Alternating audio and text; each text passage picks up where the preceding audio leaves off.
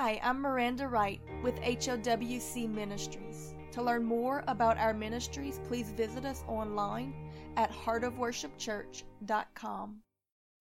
Today, as we continue our series on covenants, the first covenant we're going to look at and explore a little bit is the Adamic covenant. This was, of course, the covenant that God made with Adam and thus with all men because that all men come from Adam, and this was a generational agreement, so that this covenant is one that is applicable to everyone.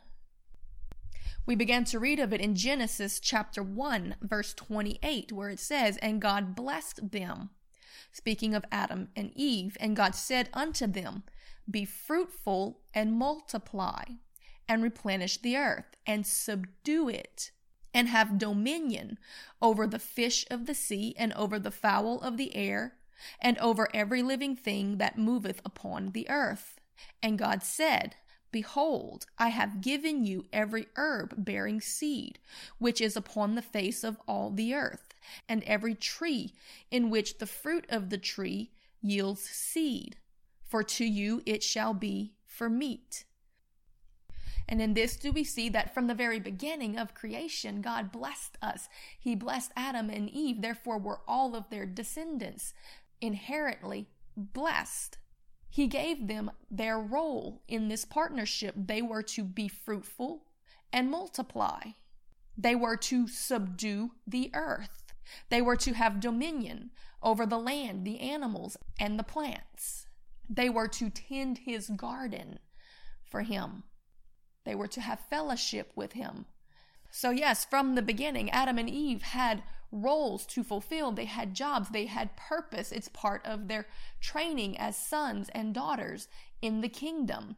But it was not toilsome, it was actually a pleasant thing.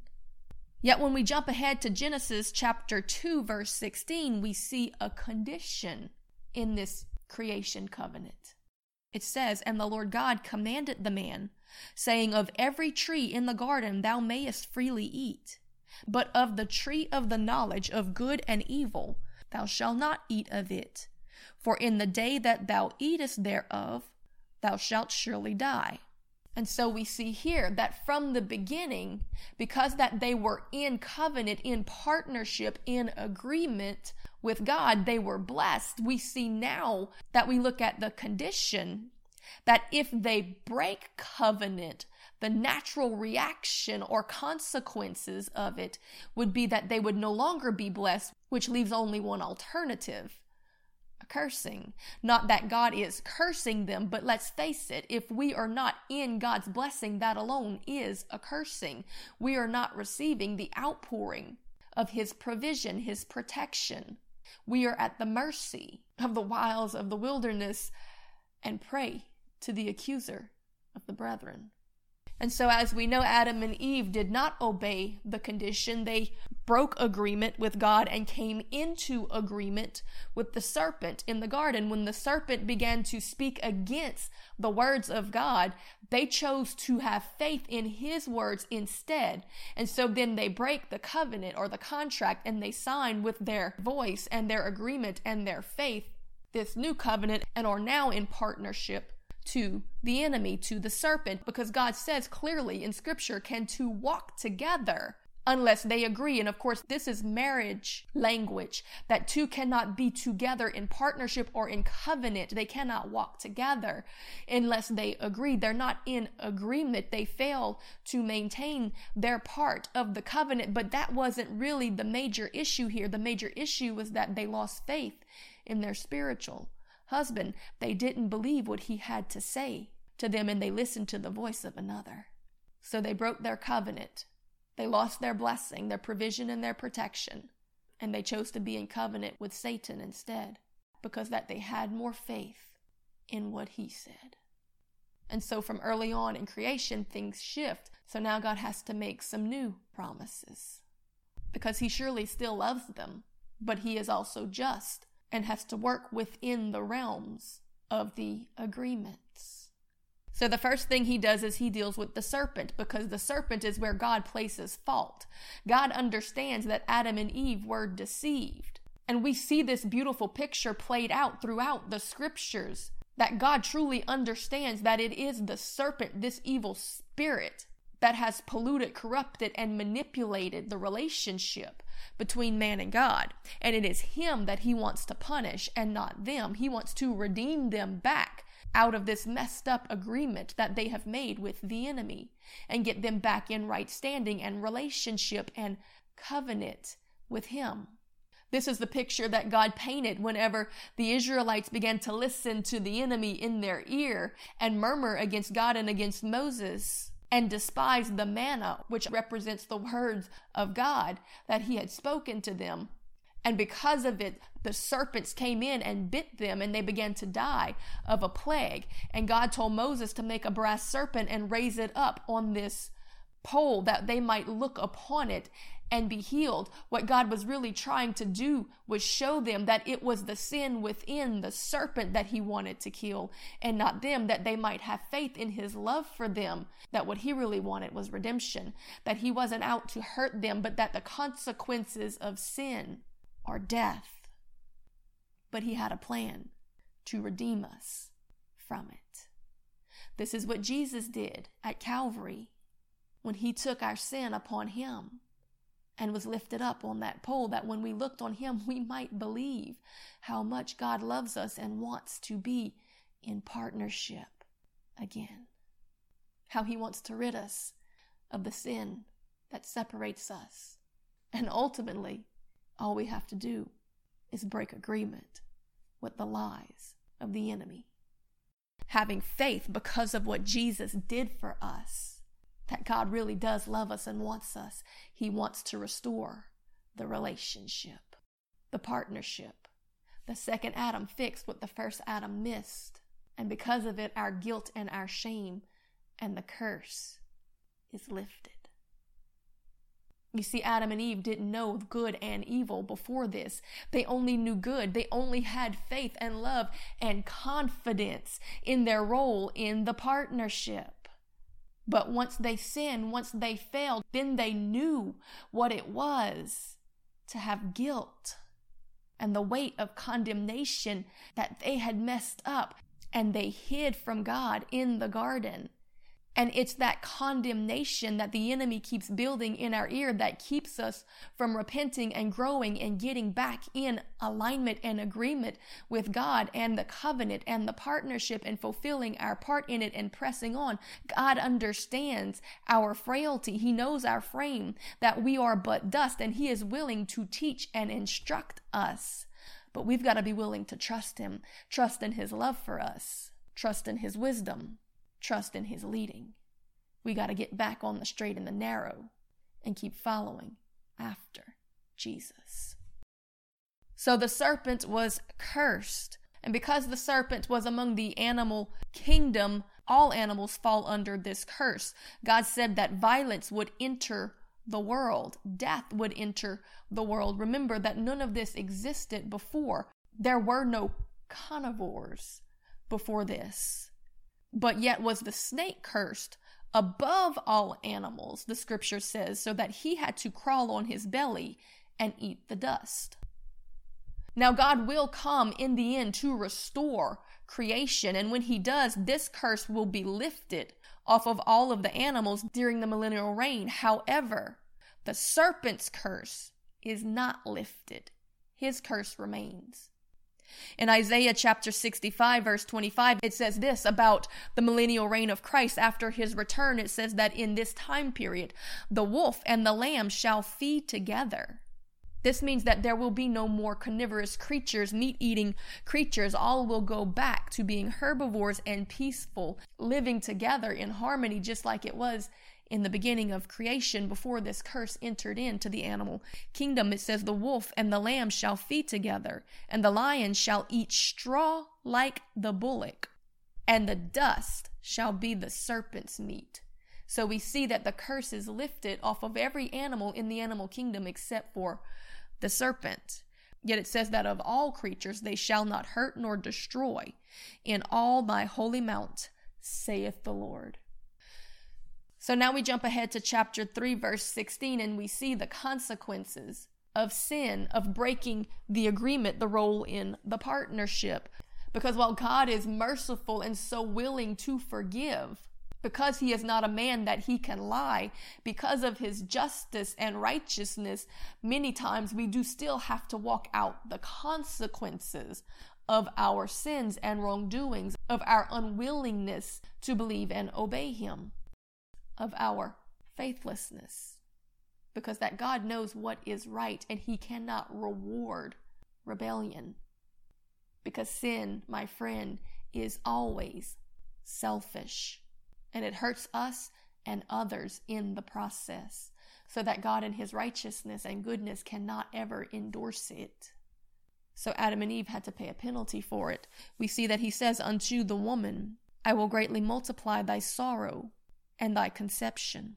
In sorrow thou shalt bring forth children, and thy desire shall be unto thy husband, and he shall rule over thee. And to Adam he said, because thou hast hearkened unto the voice of thy wife, and hast eaten of the tree of which I commanded thee, saying, Thou shalt not eat of it. Cursed is the ground for thy sake. In sorrow shalt thou eat of it all the days of thy life. Thorns also and thistles shall it bring forth to thee, and thou shalt eat the herb of the field. In the sweat of thy face shalt thou eat bread, till thou return unto the ground. For out of it wast thou taken, for dust thou art, and unto dust thou shalt return. And in this, we see that what God had given them in the first commission, telling them to be fruitful and multiply, to subdue the land, that because they polluted their role in the partnership, so was polluted the output or the fruit of what they were called to do. God had given them good fruit and told them to partake of it, but the enemy had tempted them with bad fruit. And when they trusted that, it also polluted the fruit that they produced.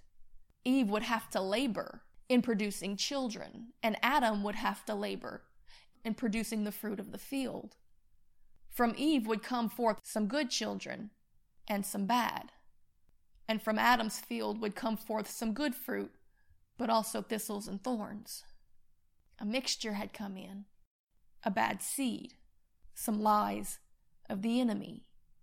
Where God had spoken truth that would bless for generations, the enemy had spoken error that would cause hardship for generations.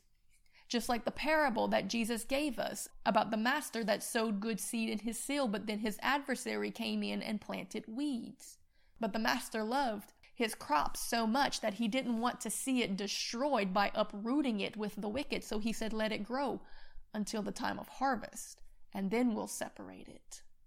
So God, in his goodness, had created everything perfect, but then the enemy steps in and man chose to come into agreement with him and allowed this seed of wickedness, this error to slip in generationally so that even in the same breath that God gives them the consequences of them trusting in their own intellect, in their pride puffed up by this serpent. Does he give them the way of escape that he has already set in motion to get them out of it?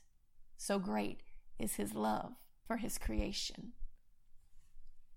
In Genesis chapter 3, verse 15, we read, What he speaks to the serpent in the tree, he said, I will put enmity between thee and the woman, and between thy seed and her seed.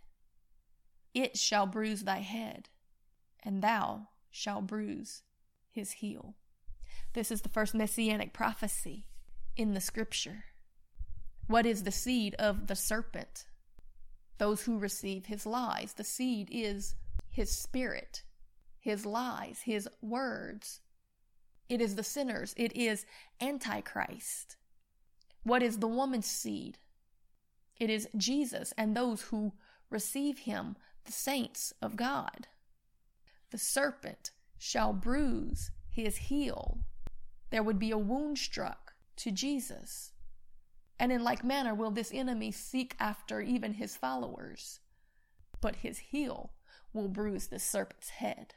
God will put this enemy under the feet of the seed of Eve, which is Jesus. and those who receive of him and his Holy Spirit. And believe me, my friends, Satan understood this judgment and the consequences of it, yet in his pride, he still tried to outsmart God. You see, Jesus came of a virgin birth. He was born of this woman, this second Adam that came into the earth. Satan understood this, and we see in Genesis 6 that the enemy comes in and tries to corrupt the seed of the woman. He pollutes it, trying to prevent this prophecy from coming to fruition. Now, we're not going to get too much into this teaching right now, but we have to understand that Satan was fighting his judgment. How much pride does he have? This should give us an understanding of the depths of his pride and the insanity of his logic, and why we should never be so crazy as to obey him and think it's going to work out for us. He was fighting the covenant, but he can't fight it because this one was unconditional. There is no changing it. There was no way of escape given for it, though he tried to make one through his own intellect. But, my friend, as we now know, 2,000 years on the other side of the victory, that he failed, God's words prevailed, and in the end, he'll be cast into hell, and all those who choose to remain in covenant with him, in agreement, obedient to the leading of his unholy spirit.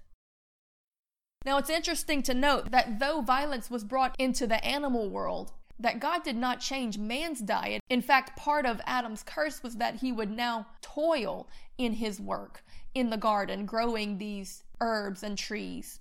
Man was not created to eat meat though he would now have a harder job subduing the land and fulfilling his role in this covenant, he was still expected to do his best at it. Now we understand that because the seed was corrupted, that there were those who tried to follow after God's commandments and those who did not. So I can assure you that all men abstained from eating flesh at this time period. And they probably didn't, but the godly did. We know this because God did not give the okay for his servants to eat meat until after the flood of Noah, but we'll get into that more when we cover the Noahic covenant. But there is no record in Scripture of any godly man eating meat prior to the flood.